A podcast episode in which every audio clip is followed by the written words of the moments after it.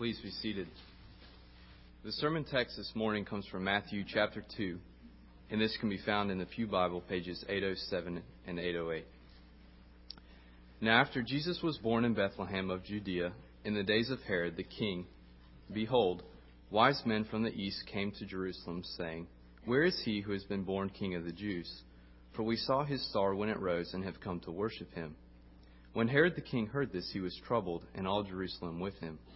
And assembling all the chief priests and scribes of the people, he inquired of them where the Christ was to be born. They told him, In Bethlehem of Judea, for so it is written by the prophet. And you, O Bethlehem, in the land of Judea, are by no means least among the rulers of Judea, of Judah, for from you shall come a ruler, who will shepherd my people Israel. Then Herod summoned the wise men secretly and ascertained from them what time the star had appeared. And he sent them to Bethlehem, saying, Go and search diligently for the child, and when you have found him, bring me word, that I too may come and worship him. After listening to the king, they went on their way, and behold, the star that they had seen when it rose went before them until it came to rest over the place where the child was. When they saw the star, they rejoiced exceedingly with great joy. And going into the house, they saw the child with Mary his mother and they fell down and worshipped him. Then, opening their treasures, they offered him gifts gold, frankincense, and myrrh. And being warned in a dream not to return to Herod, they departed to their own country by another way.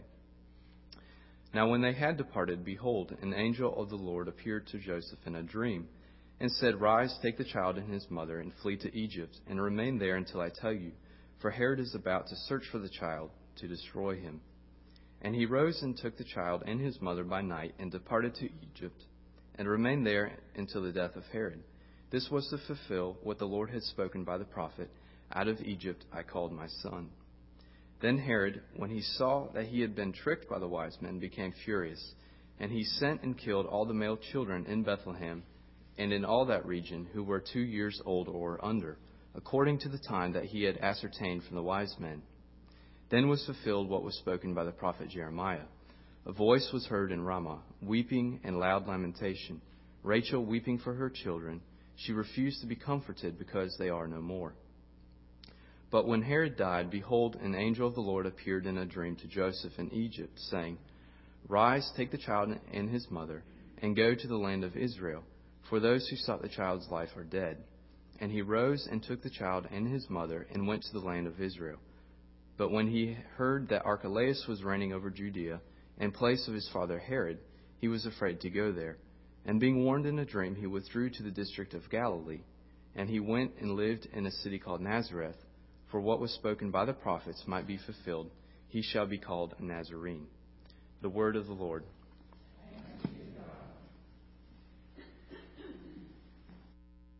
Let's pray together.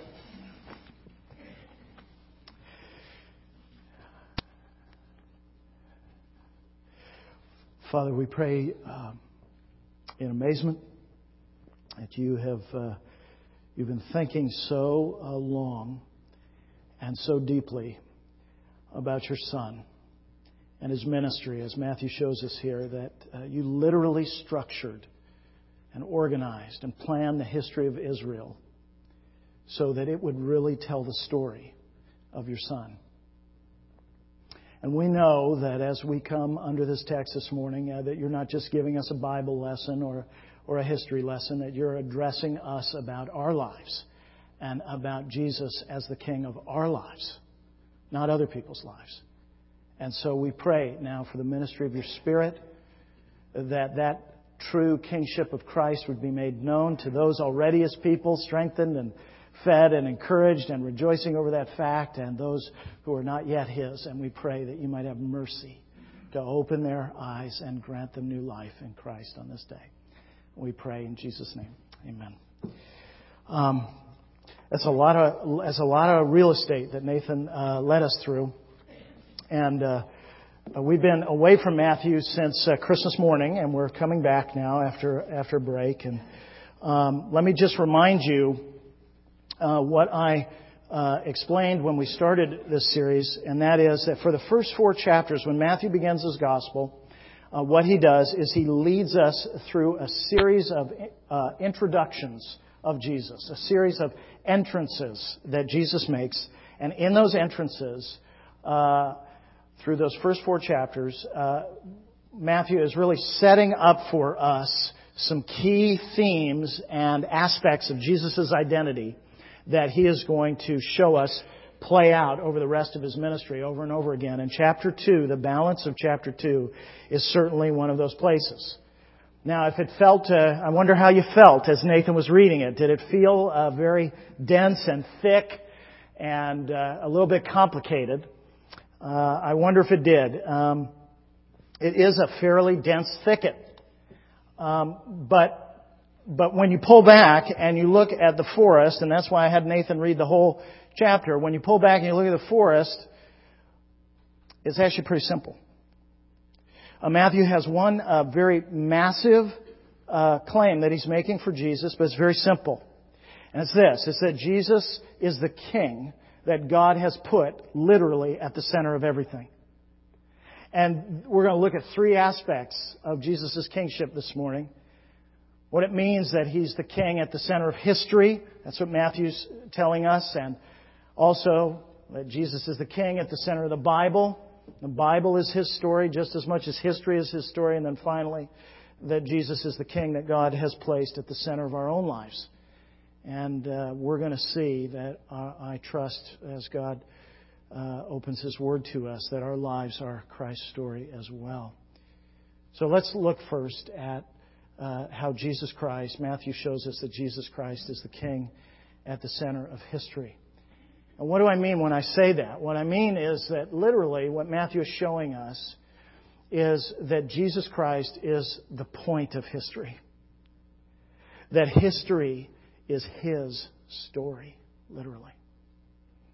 And there, there's really, uh, there's really two ways that Matthew shows that to us uh, through this chapter.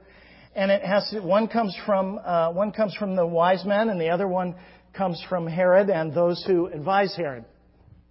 It's easy for us to miss. But you notice when, when the wise men arrive in Jerusalem in verse 2, they, uh, they arrive asking for the, quote, king of the Jews. Do you notice that? And then in verse 4, after Herod is terrified by the news that perhaps the king of the Jews has uh, been born, he uh, summons uh, the chief priests and the scribes of the people, and he wants to know where the Christ is to be born. And those are two ways of saying exactly the same thing. A Christ is simply the Greek way to say anointed, which is what the Hebrew word Messiah means literally, and both those words refer to the promised king whom God would give to his people Israel. Now, that much we can get. I think if you've been uh, in our church for a while, you probably already know that. But for Matthew, what's easy for us to miss is that that tip of the literal meaning of the King of the Jews and Christ, or the anointed one of God, that, that those literal meanings sit on top of a massive iceberg of significance for any Jew. Because what those terms signify in the Old Testament, and Matthew's very careful here, what they signify is not just a king of Israel and not just a king of the Jews, but any student of the Old Testament knows that what God has promised is that David's throne would actually be the throne under which not just Israel, but all the nations of the earth would be gathered. David's heir, the king of the Jews, the Messiah, would be the king of the earth. He'd be the kings of the kings of the earth. He'd be a king greater than David. The entire earth would be his realm. And Matthew's very careful to show us now, it's mysterious, but very careful to invoke that vision here. And that's why Herod is so terrified. Now, of course, Matthew also knows, and any of his readers who were at least initially uh, probably predominantly Jewish. That's why he that's why he spent so much time in uh, the opening chapter showing us the Old Testament background uh, to Jesus' ministry. Uh, any student of the Old Testament would know that the king he is talking about is not just David's heir, but also ultimately the seed of the woman from Genesis 3:15. So why don't you turn uh, there with me? I know we've talked about uh, we've talked about Genesis 3:15 many times, and uh, there's a reason for that. Uh, it really is a seminal promise in the Bible uh, that that sets forth uh, what's going to happen over the course of redemptive history. And I know we've talked about different aspects of this promise uh, before previously, but it, it, bears repeating this morning because it helps us see uh, just how huge what Matthew's saying about Jesus actually is. Look at uh, Genesis 3, verse 15, which is page 3 uh, in the Pew Bible. Uh, this is God uh, in the course of his curse on the serpent after the fall of Adam and Eve, announcing his promise to bring forth a seed of the woman uh, an, literally it's seed. The ESV translates offspring of the woman who will one day crush uh, the the head of the serpent and who himself will be wounded in the process. I will put enmity between you and the woman and between your offspring and her offspring. He, this future seed of the woman, shall bruise your head, hitting him, destroying him. That's a fatal wound on the head. And you shall bruise his heel. And why do I take you there? I take you there because, by all rights, Uh, when Adam and Eve sin, that should be the end of human history. There's no reason that history should continue after that point. When Adam and Eve sin, they forfeit the future. And so when God comes in immediately after their fall and their rebellion against Him, and He promises the emergence of this seed at some point in the future, he doesn't specify when, but from the very sinners who rebelled against him is going to come a seed, and that that seed is going to defeat and overthrow and reverse everything that the serpent thought he was accomplishing. What God is doing is he's not simply saying what's going to happen in history, he's promising that there will be a history. And he's saying that the sole reason that this history is going to exist, the only reason that there is history after the fall of Adam and Eve is so that this seed of the woman can emerge in the fullness of time and his triumph can have its full extent. It's an amazing vision of who this seed of the woman is, and Matthew is very clearly identifying Jesus as that seed because he is the occupant of David's throne. He is the heir of David's throne. And in the Old Testament, David's heir was that expected seed. And Jesus is going to say later on in Matthew 24, he's going to say, uh, This gospel of the kingdom must be preached in all the world as a testimony to all the nations, and then the end will come. In other words, it's not until the promised seed, who is Jesus himself, has the full fruit of his victory that history will come to an end. And Matthew is showing us that Jesus is the king that God has put in the center of history. It's a massive claim. And this is one of those places where Christianity has a very distinctive edge, particularly in our day. You know, a lot of you, how many of you took uh, high school English? How many of you are destined to take high school English? Some of you. How many of you have read Macbeth? By How many of you were forced to sit through it? Maybe you didn't read it, but you're forced to listen to teachers talk about it.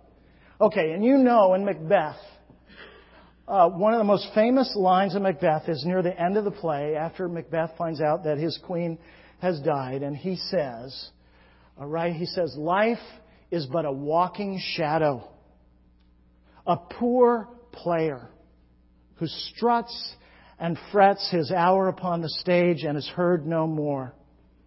It is a tale told by an idiot, full of sound and fury, signifying nothing. See, Macbeth, at the end of Macbeth, says, you know what? History's pointless. It's a tale told by an idiot.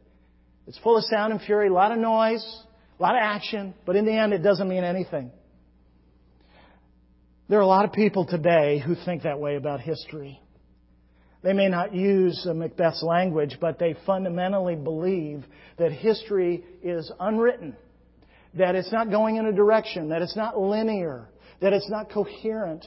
And, and one, of the, one of the implications of what Matthew is telling us about who Jesus is, is that the Christian view of history is very different from that. You might have come in and you might have, you might actually believe what Macbeth believes, that life is a tale told by an idiot, full of sound and fury, but in the end, meaning nothing. And I want you to see how different the Christian view of history actually is. Because we believe that history does have a direction. History does have a purpose. History is coherent. And history has an author, and that author's not man, it's God.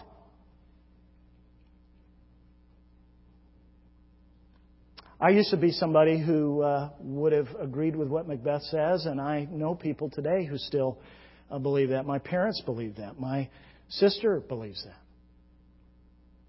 But you know what's interesting about it when you talk to people about it?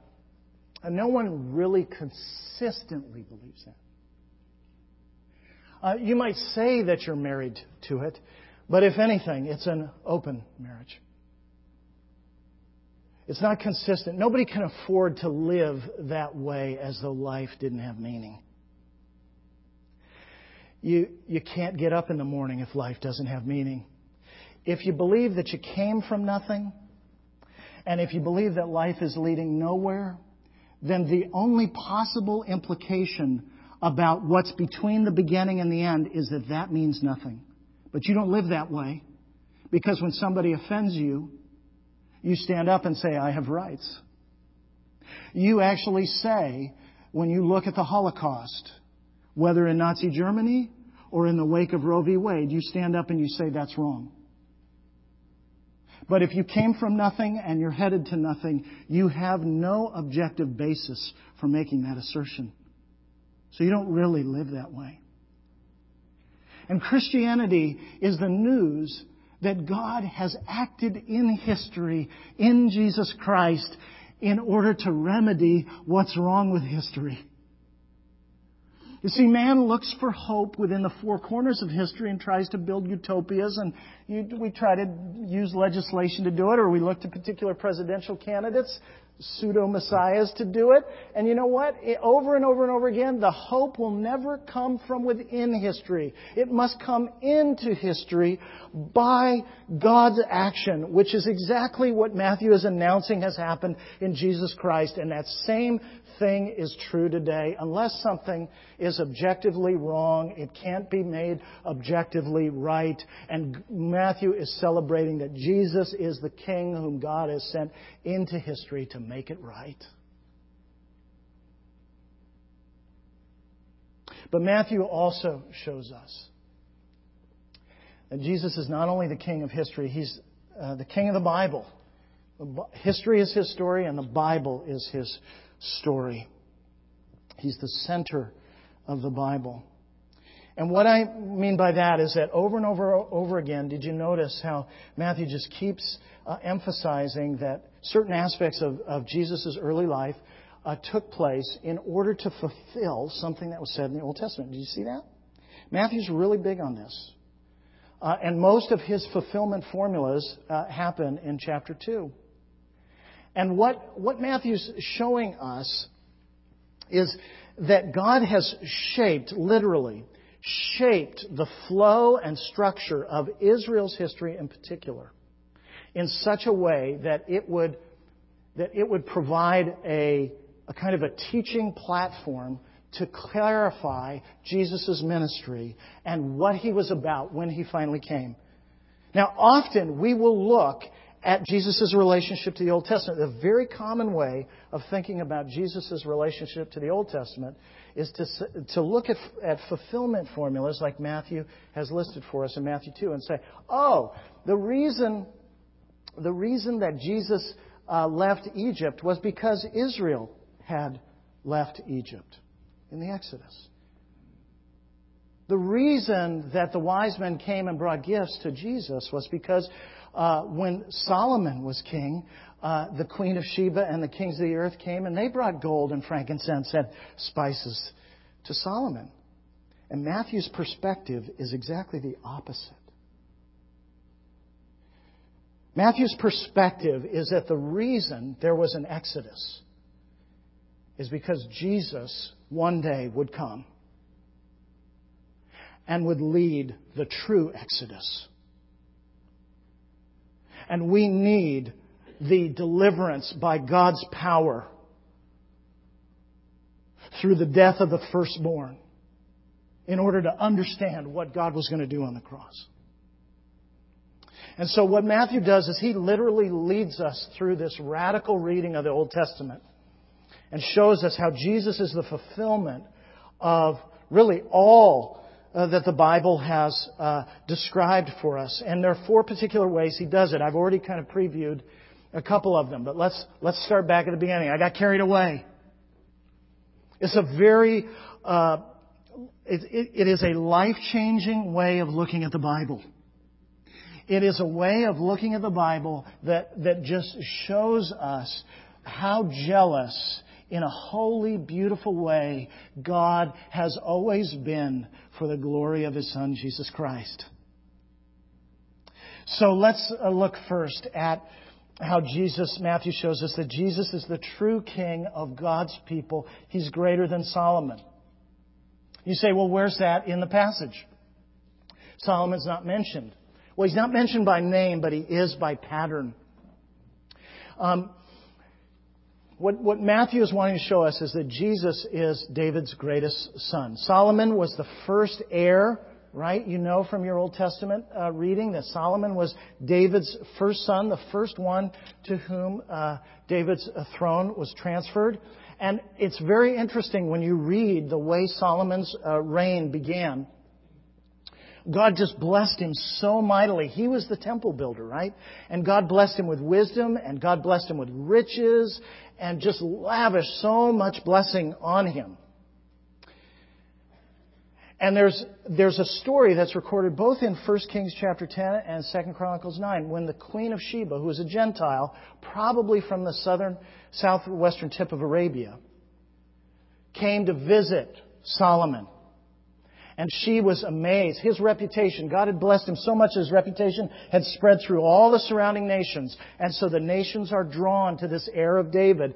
And when the queen of Sheba comes, she's so amazed by the evidence of God's blessing on this heir of David that she brings him gold and she brings him spices. And then at the end of the chapter, you have this story where not only the Queen of Sheba, but other kings of the earth come and they, they basically open up their treasuries to uh, Solomon. Well, that's exactly what the wise men did. They come from far away and they open up their treasuries for David's heir. Except that Jesus is greater than Solomon in a couple of ways. Number one, Solomon was honored by the nations when he was an adult, and it was obvious that he was the king. But more importantly, Jesus' superiority to Solomon is so much greater. Because unlike Solomon, Matthew's going to show us that Jesus is the heir of David who doesn't fail. Because Solomon started well and finished very poorly. It's hard to know whether Solomon was actually regenerate. Now, that's an amazing fact. Solomon's not commended for his faith by the end of his life. And Matthew is telling us about an heir of David in Jesus Christ who's going to be faithful to the end. Matthew isn't, isn't indulging in a kind of biblical nostalgia here where he's saying, oh, Jesus has come to, to bring back the glory days of King Solomon. Because you know what? And those, those days didn't end gloriously. Uh, Jesus is not the, the new Solomon. What Matthew is saying is that Jesus is the true Solomon. Everything that Solomon should have been but failed to be, Jesus fulfills. Solomon left that vision of a faithful heir of David empty, and Jesus comes to fill it up. Solomon and his glory were training wheels for the one who would come.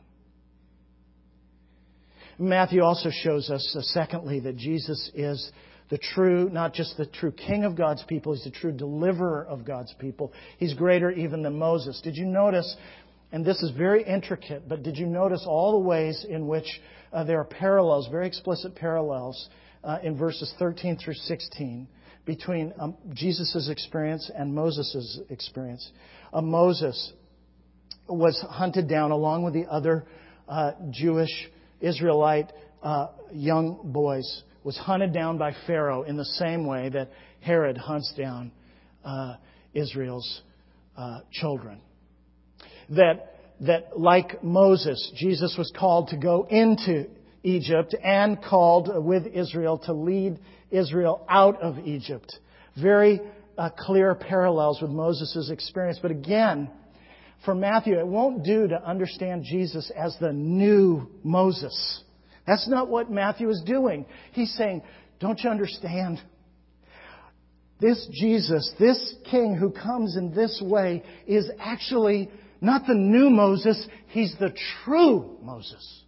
He's the deliverer that Moses was the training wheels to prepare us for. He's the deliverer, uh, not in a new Exodus, but in the true Exodus that actually who actually leads his people, unlike Moses, who got just right to the edge of the promised land and couldn't lead the people in. And even then, it was temporary. He couldn't keep them in the promised land, right? Ultimately, they were exiled. But Jesus is the true deliverer of God's people. Matthew is showing us who leads his people out with power in a true exodus and secures them forever in their inheritance uh, from God.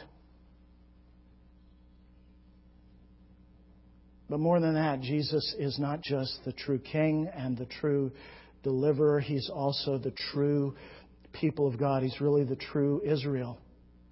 Look at verse 15. This is the verse that often puzzles people the most in Matthew 2. Uh, when, when Matthew's describing uh, how Joseph and Mary and Jesus remained in Egypt until Herod's death, um, and then they left Egypt. He says he sums it up this way. He says this their return their departure from Egypt uh, back to Israel. This was to fulfill what the Lord had spoken by the prophet out of Egypt I called my son. And if you look at your little cross references in your Bible, you're going to see that that's a reference he's quoting uh, Hosea 11:1. But if you go and you turn to Hosea 11:1, what you're going to find out is that what Hosea is talking about is Israel. Uh, God is describing the Exodus. And that's because, and, and he's referring to Israel as his son. And that's because if you look back at Exodus, that's how God describes Israel. My son. And what Matthew is saying is something very remarkable. Think about it. Who was Israel? Israel was the covenant people of God, the seed of Abraham, right? Going back to Genesis 12, was the seed of Abraham through whom God promised that He was going to bless all the families of the earth. And now, what, what Matthew's introducing to us is that, is that Jesus, everything that Israel was supposed to be, everything that God called Israel to be, but failed to be, just like Solomon, just like Moses. Jesus fulfills. What Israel left empty, Jesus fills in. So the people of God in Jesus are shrunk down, if you will, to a single Israelite who's true in the person of Jesus. A righteous remnant. You know, you read the prophets over and over again. The Lord talks about this remnant, this remnant over and over again. And what Matthew is showing us is that in uh, Jesus, that righteous remnant has shrunk down to one, a single Israelite. And Matthew's point is not that Jesus is the new Israel, but that Jesus is the true Israel. The, the man, the human, if you will, in covenant with God, faithful. The seed through whom all the nations of the earth would be blessed. Israel was training wheels for Jesus Christ's appearance. And then in the end, uh, verses 17 and 18. Um, Matthew quotes when he talks about Herod's hunting down of the children and the killing of the children around Bethlehem. He says, Then was, verse 17, then was fulfilled what was spoken by the prophet Jeremiah. And this is uh, Jeremiah 31:15. A voice was heard in Ramah, weeping and loud lamentation. Rachel weeping for her children. She refused to be comforted because they are no more. I know that sounds strange. And if you look at commentators on Matthew, uh, they all think it's strange. The smartest guys uh, that I've read all think that's very strange. And they have a lot of difficulty unwinding it. I don't want to get lost in those trees. I want to look at the forest. Uh, what, what Matthew's describing is grief. And he's using uh, Jeremiah 31 to describe it. He's describing grief by Rachel over the exile, which happened in basically the 6th century BC. But Rachel had been dead for, oh my goodness, centuries by then. And the reason Rachel's weeping is because Rachel doesn't know what God has planned. Rachel thinks when she sees the exile, when she sees, uh, figuratively, Rachel thinks when she sees the people of God being taken out of the land that the covenant is over. And Matthew is saying, but she was wrong, right? And Matthew is saying that Jesus is the one who has come to restore God's people from their exile. And he ultimately does it by being exiled himself on the cross. Because what did it mean to be exiled? It meant to be under God's judgment and thrown out of the land. And Jesus bore the curse of God's wrath for the unfaithfulness of his people. And on the cross, literally was exiled outside the camp, outside the gate. So Jesus is shown to us by Matthew as this massive king who, about him, whether we realize it or not, when we were looking at the Old Testament, the entire story is training wheels for the appearance of Jesus. And that leads to a very important application point. Just one. If this is the place that God gives to Jesus in the Bible, doesn't that say something about the prominent place that God's Word should have in our lives? If the entire story of the Scriptures is preparation for Jesus Christ is the, is the marking out of this awesome silhouette of a king, then friends, how could we push that to the periphery of our lives? How could we not make the scriptures that are full of Jesus by God's design not the central part of our lives and our great study in life? You see, it's hard to imagine, I think, for Matthew, I think it would be very hard to imagine how somebody could simultaneously keep the Bible at the periphery of their lives and claim to have Jesus in the center of it. I think that would feel for Matthew like that didn't fit. And all of us need to address that gap. Because the Father uh, thinks very highly of the Son and has put him in the center of the Bible as the King of the Bible. Finally, let's look at how our lives are uh, Jesus' story. He's the king at the center of our lives. Matthew isn't uh, just giving us a Bible lesson, and he isn't just giving us a history lesson. He's addressing us about our lives. He's not just trying to inform our or build out our biblical knowledge. That's not an end in itself. He's not trying to just build out our historical and worldview knowledge. That's not an end in itself. Both of those, which he is doing in this chapter, are tools for a much greater purpose, and that is to address every one of his readers with the reality of Jesus' kingship over their lives. And I say that to Christians as well as to non Christians. You see, because Jesus is the king that God has put in the center of every human being's life, whether they realize it or not. Jesus isn't elected as king. God doesn't hold a primary, uh, a church worship service or an evangelistic uh, sharing of the gospel is not a plebiscite. It's not an opportunity to vote for Jesus. He's already king. You see, Jesus, because of what God has done in history through him, in his life of fulfilling everything that we had left undone, that we owed to God, because we are God's creatures And because of his willing bearing of his holy life all the way to the cross so that he could give a sacrifice sufficient in exchange for our failed lives and failed disobedience to God. Because of that work, Jesus is honored by the Father as the standard by which every human being is measured, whether they know it or not. Jesus is the gold standard by which God evaluates everybody.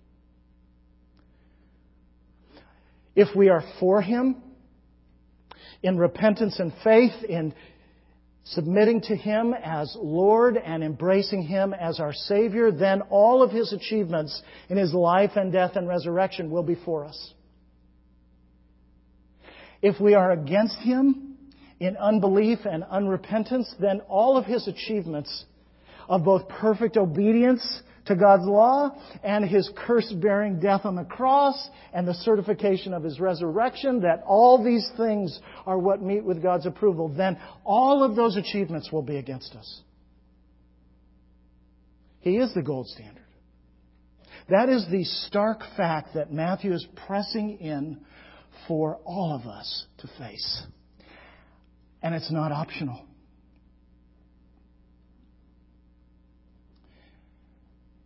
But why in the world?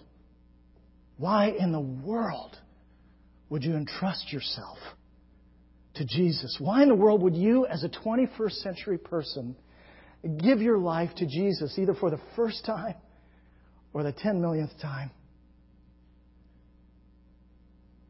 And I think the answer is found in the very last Old Testament prophecy that Jesus is said to fulfill by Matthew.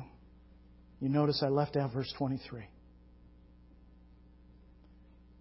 And he went and lived in a city called Nazareth, that what was spoken by the prophets might be fulfilled. He shall be called a Nazarene. And you go, that's supposed to change my life, Mike? Get a grip. It will. Has the power to do it when we understand what it means. Now you notice when Matthew quotes that, it's a little different from the other Old Testament quotes that he makes. He, number one, he, all the others referred to single prophecies or single prophets. Here he says it's spoken by the prophets. So he's talking about a theme or something that's uh, covered by multiple prophets. And he says it's spoken by the prophets, not written. Now, this is interesting because it, you will search high and low if you go. There's a problem here because if you go and you go, go home this afternoon and you look in the Old Testament for where it is said, He shall be called a Nazarene, you won't find it. Because there is no place in the Old Testament where it says that verbatim and specifically. So, what's Matthew doing? What Matthew is doing is he's really summarizing a theme that cuts across all the prophets. What is, what is that theme? Well, for Matthew, the fact that Nazareth is invisible, that it's absent, and that it's totally missing from the Old Testament doesn't undermine his point. It's actually his whole argument. This is really important. When I was explaining this point to Maria, she said, Now, wait a second, I'm confused here. Because what about the Nazarites in the Old Testament? It's a totally different word. In the Old Testament, in the 39 books of the Old Testament, roughly 602,000 words. Not once is Nazareth mentioned. Not once is a Nazarene mentioned. It is totally absent from the Old Testament. And Matthew knows that, and that's exactly why he builds his point here. What he is saying is something that his readers, his original audience would have understood instantly. And you can see it throughout the Gospels. See, by the, in Matthew's day, Nazareth was this little teeny village on the very outer edge of nowhere. In Galilee, the part of Israel with the most checkered past, it was, Nazareth was a little insignificant place that didn't matter, that people had written off in a part of Israel that was totally written off for really for good reasons because it was so full of theological compromise. What Darren described for us in the last two weeks uh, from 1 Kings is all about the unfaithfulness in the history of the northern kingdom. And Nazareth was in what would today, or what we would think of as the northern kingdom. And so what Matthew is saying is that to be called a Nazarene is an insult. It's a dismissive kind of comment. And Jesus is said by Matthew to be brought to Nazareth with Joseph and Mary so that he might be dismissed. So that he might always be called by others one who didn't matter. One who associated with what is weak and insignificant and powerless. He's a person to be written off from a place that is written off. And we know that's true because in John chapter 1, do you remember when Philip just bursts in on Nathanael, who was from Cana, just a few miles away? Uh, from Nazareth, when Philip bursts in with all this good news, hey, we found the Messiah, the one whom the law and Moses, who Moses and the prophets wrote about. And Nathanael says, well, who is it? And Philip says, it's Jesus of Nazareth. And you remember Nathanael's sarcasm? He says, can anything good come out of Nazareth? This is not a guy who lives in Manhattan saying that. This is a guy from Cana. How low must Nazareth have been? Matthew's not disagreeing with Nathanael's assessment, what he's, or understand. See, Nathanael says that uh, the Messiah can't come from Nazareth. The Messiah is the glorious one. He's going to be king in, in Jerusalem. He can't come from the outskirts. And Matthew's not disagreeing with Nathanael's understanding of the Old Testament. He's trying to build it out. He's saying there's another theme in the Old Testament across all the prophets, and it's that, that the promised Messiah would not only be glorious, but that his path to his exaltation would be through humiliation. It would be through being dismissed. It would be through being overlooked. It would be by being the king no one would recognize. That's part of his mission is that the people to whom he came would not recognize him. He would not receive from the earth and from the men of the earth and even from the covenant people the honor that was his due. Why? That was precisely why he came. To break into history, to fix what's wrong with history, what's wrong in the hearts of men.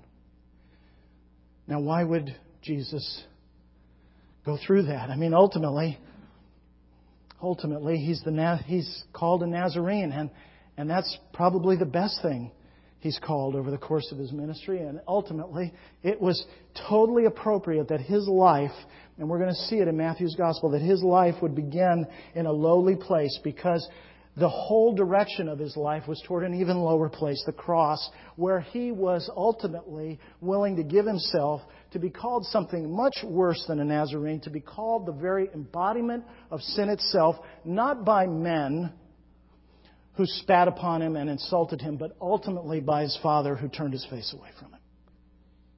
You see, this is a key thing that Matthew is going to emphasize again and again and again. The kind of king who brings the kingdom of God, the kind of king that Jesus is, looks to our eyes like a hidden king. It's ironic. It calls for faith. You know, you say, why? Why would he submit himself to circumstances where his strength and his glory look to be so hidden? You know, that's a natural question for us to ask. You say, that doesn't make any sense. I mean, come on. If he's really the king of the universe, why does he put himself in a small place? And why is he willing to be obscure? And why is he willing to tolerate being dismissed all his life and then ultimately, most dramatically on the cross, how could that be God? That seems to be cutting against the grain of what it means to be God. And Matthew's whole point, friends, this is one of the most wonderful, amazing, precious things about the gospel. It, Matthew's point is that that actually is showing not less of God, but more of God. You know, we think that when Jesus took on human flesh and that when Jesus went to the cross and suffered, that, that that's less, he's showing us less of God. But the point of the Christian gospel is no, that's not, that's not God diminished. That's God expressed more maximally and clearly than he ever has been in the history of the universe. If you want to know who God is, you go to the cross. That's why Paul says in Romans, that's where you learn the righteousness of God. And that's where you learn the love of God. God was never more clearly displayed than he was when Jesus was being crucified on that cross. That's why Jesus was willing to be called a Nazarene. You know, if you go back and you look this afternoon, and you look in your concordance, you look in your Bible, and you say, okay, where are all the places in the New Testament where Jesus was called a Nazarene or where he's identified as being from Nazareth, you'll find there's a great variety. The disciples identify him that way. Uh, demons even identify him as Jesus from Nazareth. Pilate puts a sign on the cross. It says, Jesus the Nazarene. And even the angel in Mark chapter 16 at the empty tomb identifies Jesus as Jesus of Nazareth. But you know what's interesting? There's only one place where Jesus identifies himself as a Nazarene or being from Nazareth when Paul is giving his testimony before the Sanhedrin in Acts chapter 2, Acts, chapter 22 and verse 8, he says that the great, there was a great light and the voice addressed him. And he said, Who are you, Lord? And the answer came back, I am Jesus of Nazareth, whom you are persecuting. Now, do you know what's powerful about that? What's powerful about that is that the one time we hear Jesus identify himself by what would have been an earthly insult is when he is actually at the peak of his glory. You see, Jesus is willing in his glory when he appears to Saul on the road to Damascus to identify himself as the one who was the cast off. It's because his humiliation on the earth as our substitute, bearing everything that we deserved so that we wouldn't have to. It's because of it's his humiliation on the earth that is the grounds for his exaltation in heaven. And that's why the angels in Revelation 5 say, Worthy is the Lamb that was slain. Now you see, what does this have to do with you and me? What it has to do with you and me is this. God knows and God intends that that fact of Jesus, a king who has both been humiliated in our place and exalted for his triumph and our provision, God knows that that's going to be simultaneously a stumbling block for every person who ever hears it and also the greatest comfort that there could ever be. It's a stumbling block because God is calling every one of us to humble ourselves before a king who went even lower than we in order to rescue us. Because when we look at Jesus on the cross, what God means us to see is what we deserve. But at the same time, for Jesus to be a Nazarene is the sweetest, greatest comfort there could possibly be God Himself in the Son was willing to be identified with the weak, with the insignificant, with the dismissed, with the powerless, with the insulted, with the overlooked, with the, those who fail to register on any measure. And He was willing to identify with them so closely that even in His glory, He holds fast to that identification as a badge of His honor and the assurance of His mercy and the availability of His grace. And He says, from the heart of His glory, I am Jesus of Nazareth. And He calls us to Him in repentance and faith, in kindness. When He appeals to you, friend, and He says, repent of your sins, that's His kindness that is appealing to you? Do you understand that, that when God calls us to repent, when Jesus summons us to repentance, what He's saying is, I know better than you what your sins are. I know better than you what their consequences are. Better than you, I know their horror because I became them willingly on the cross. And so when I call you away from them, you can trust that I have your good, your best interests in mind. And when I call you to trust me in faith and to pour your entire life into my hands, you can know that I'm trustworthy. How can you know that I'm trustworthy? Because I went to the very end pouring my life out for you. Every moment of my life I was called a Nazarene. I was overlooked and dismissed. And why did I do that? I did that so that I might provide for you a salvation that would be stable, a commitment to you unlike any other in your life that you will ever come across, a faithfulness like you can never produce for me or for anyone else and that no one else can give you. I'm the exclusive provider of that and you can know that because I was called a Nazarene for you. He's the king of history. He's the king at the center of the Bible. And friends, he's right there. God has put him right there in the center of your life and mine. Welcome him. Let's pray. Father, glorify your Son in us for his glory and for our good and your joy. We pray in Jesus' name. Amen. Please stand.